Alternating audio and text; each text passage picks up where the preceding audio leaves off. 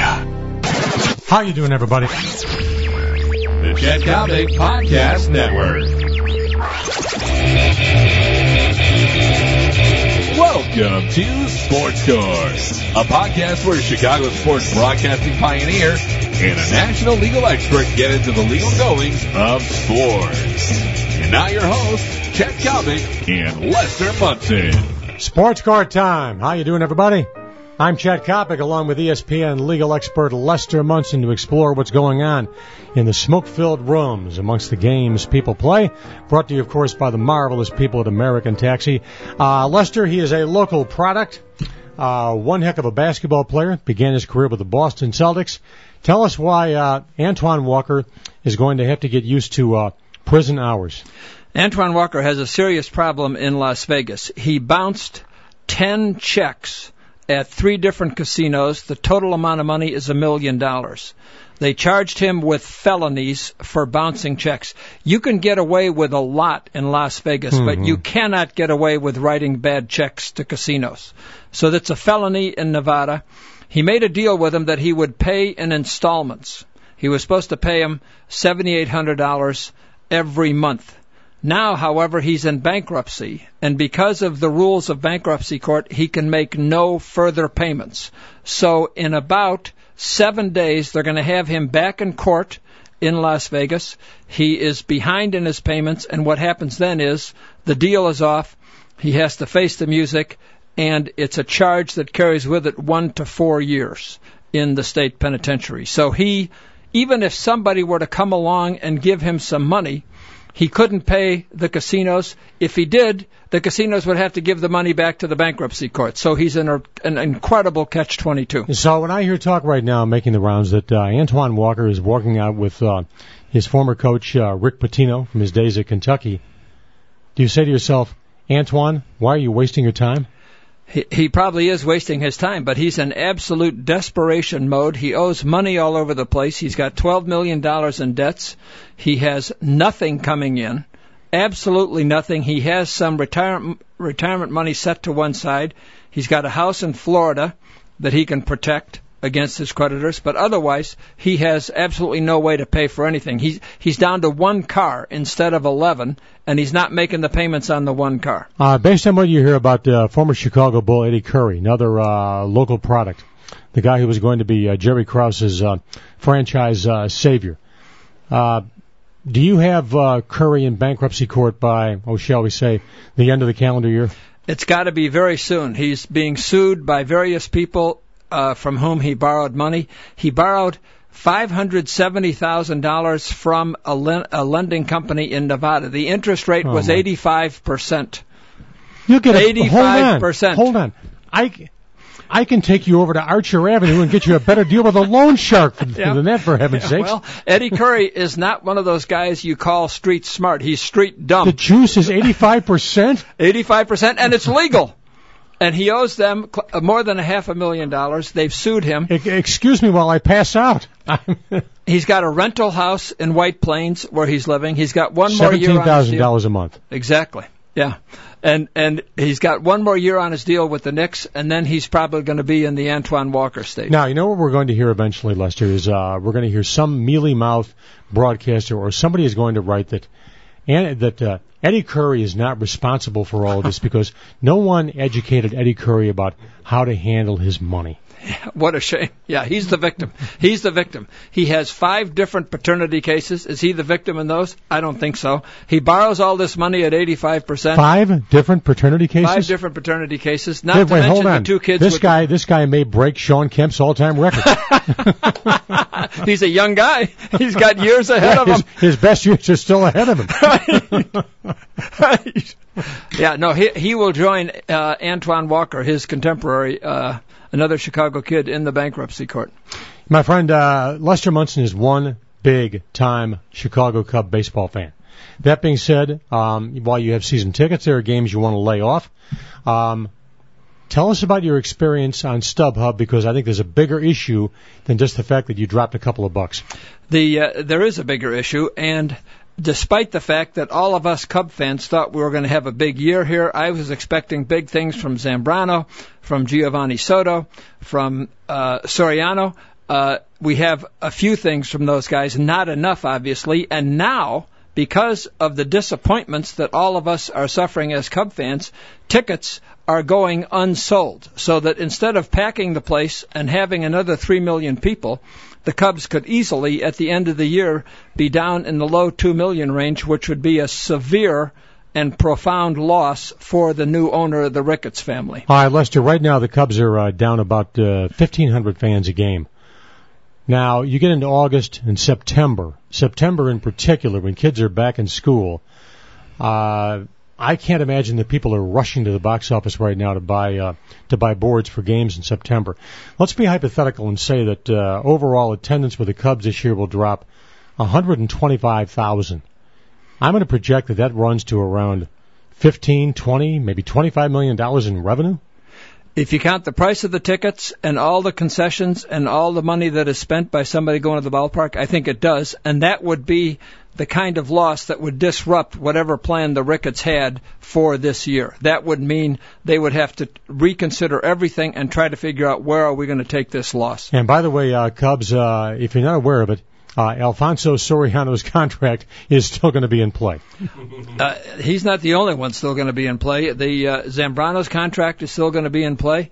Um, it is interesting that these high-priced players uh, Soriano's having a decent year. Zambrano, I'm not sure what's going on with him. But then along come some very promising right. new players at rock bottom prices. Starlin Castro, Tyler Colvin, uh, this new pitcher just Andrew walked Cashner. in, Andrew Cashner. Um, these guys apparently can play. But yet, how, how do you move them in when you have all this money invested in these older players and you can't get rid of them? Lester, I talked to a scout who said that Andrew Cashner is as good as the Strasburg kid who's going to debut for the Washington Nats in front of a full house, that he is that good. That is pretty scary. And and now they have him in long relief or middle relief. Maybe he'll end up in the rotation. I don't know. But what do you do with? Maybe they can trade Gorzelanny. Maybe they can do some things. But when when you're having a bad year like this, the economic consequences are going to be that the Ricketts family is going to have some very painful decisions to make. Are they going to postpone rehabilitation of the ballpark? Are they going to postpone acquiring any kind of expensive player? What are they going to do? You know, you bring up a valid point because if there is a significant revenue loss, uh, do you cut back, for example, in the area of scouting? Uh, renovations that you have planned for Wrigley Field, will they be placed on hold? I mean, the trickle down effect from this could be staggering, but the first thing that comes to my mind is the obvious. If you are looking for Tom Ricketts and Jim Hendry to go out and uh, put down 125 million for a high price free agent, well, dream on because it ain't going to happen. No, it's not going to happen. Let's say that somehow they rally, they get up to 500, they they get close to Cincinnati and St. Louis in the division. It's the middle of July. One more player might help.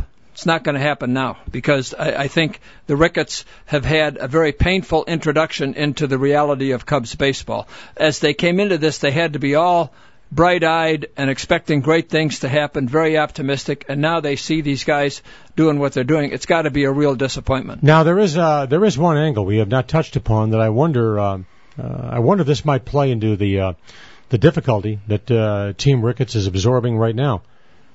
Going back to the uh, beginning of this baseball season, the Blackhawks were in a rush to try to become the top seed in the West going into the Stanley Cup playoffs. They settled for number two.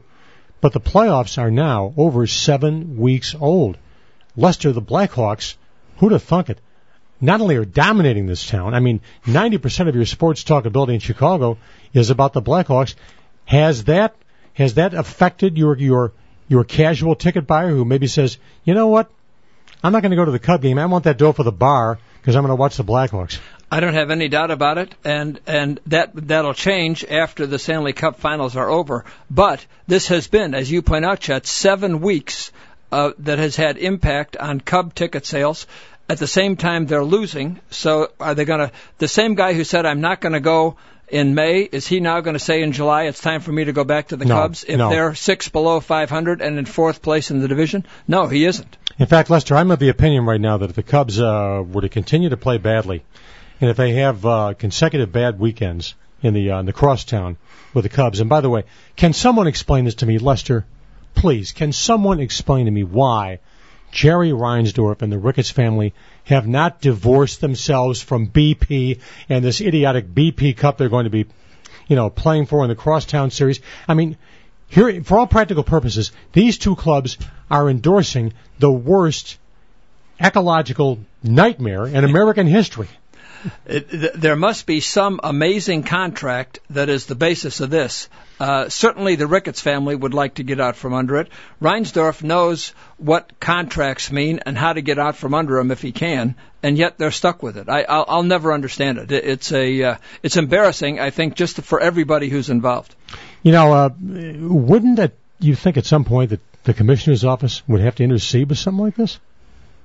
Boy, I don't know. You Although know, you, given given the tie between Bud and Jerry, yeah, is Bud really going to tell Jerry, you know, get rid of BP? And here we have Bud, who made all of his money as a car dealer, confronting an oil company.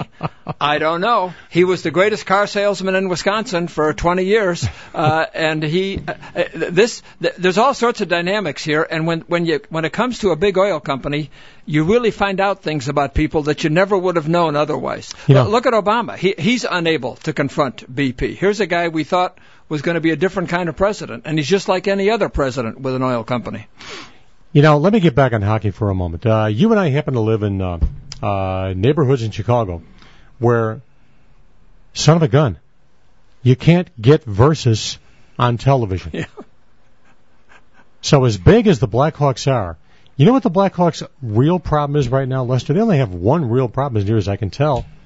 They are they are the Hope Diamond in a league that still, from time to time, can be painfully minor league. There's no doubt about it. And w- when you look at what's happening with the Phoenix Coyotes, you look at some of the goofy things that went on with Pittsburgh until a couple of years ago. Um, the uh, everybody in the National Hockey League should be looking at the Blackhawks, should be talking to John McDonough, should find out how did you do what you did, and then just copy everything that he did, and and the league would be that much better off. Are they going to do that? I don't think so. You know, if if the National Hockey League has any common sense, why not contract? Remember when Bud Selig talked about contra- contraction back in 2002, 2003? The Minnesota Twins were one of the ball clubs that was going to, uh, you know, uh, uh, go DOA. Lester, I, I can't name anybody on the Columbus Blue Jackets. I don't even know where the Carolina Hurricanes play. I, as far as I'm concerned, the Atlanta Thrashers aren't even on the radar. Can you imagine how much better this league would be with 20 teams?